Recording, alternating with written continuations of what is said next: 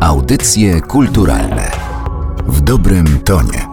18 marca 2020 roku pożegnaliśmy Emila Karewicza, wybitnego aktora teatralnego i filmowego. Artysta zmarł w wieku 97 lat. Zapraszamy do wysłuchania wspomnienia o aktorze, mówi historyk i filmoznawca Łukasz Jasina. Emil Karewicz. Czy aktor doskonały? Być może nie, ale na pewno jeden z doskonalszych.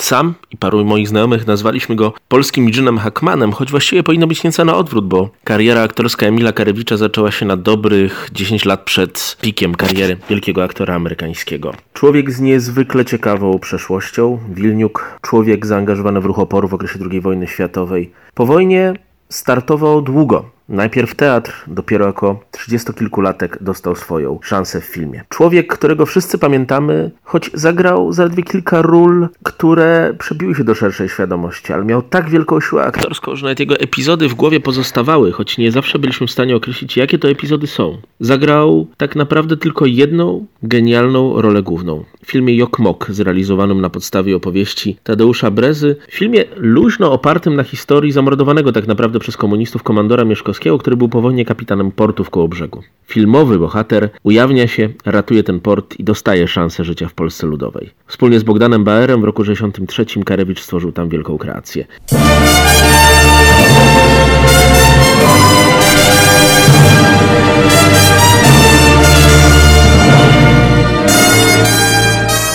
Pamiętamy go jako Brunera. Pamiętamy go dzięki epizodikowi SS-mana w Jak rozpętałem II wojnę światową. Historycy Pamiętają go jako pułkownika Hausa z Polonii Restituty. Ci z nas, którzy kochają bardzo mocno polskie kino, pamiętają jednego z bohaterów kanału, który wychodzi z niego tylko po to, aby za chwilę być zabitym przez Niemców. Pamiętamy również jednego z bohaterów Bazy Ludzi Umarłej. Jaka była siła Karewicza? Mówiłem to na początku. Trochę niewyjaśniona. Był wysokim, przystojnym mężczyzną o doskonałych warunkach który bardzo szybko budował na ekranie charyzmę. Był człowiekiem, który potrafił załatwiać to aktorskimi sztuczkami. Gdyby nie jego wejście ze śpiewem w szlafroku do mieszkania pani Kobus w stawce większej niż życie, być może w ogóle byśmy nie zapamiętali tej sceny. Emil Karewicz był również kimś, kto udowadniał nam, że można grać przez wiele lat i utrzymywać się w czołówce właśnie dzięki aktorskiemu talentowi.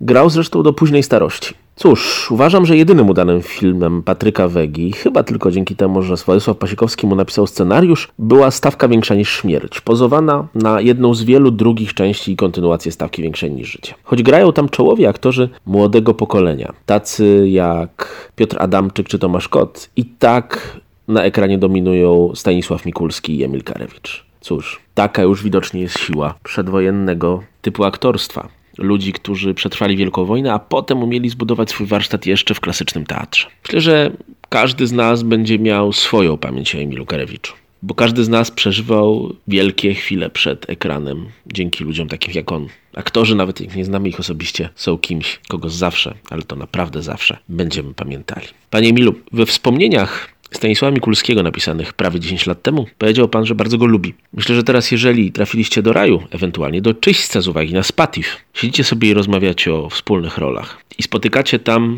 w niebiosach polskich aktorów, których tak wielu już jest tylko i wyłącznie tam. Ale my zawsze tutaj na ziemi będziemy was pamiętali. A ja w imieniu tych, którzy o filmie piszą i mówią, obiecuję, że będę pana zawsze przypominał. Audycje kulturalne w dobrym tonie.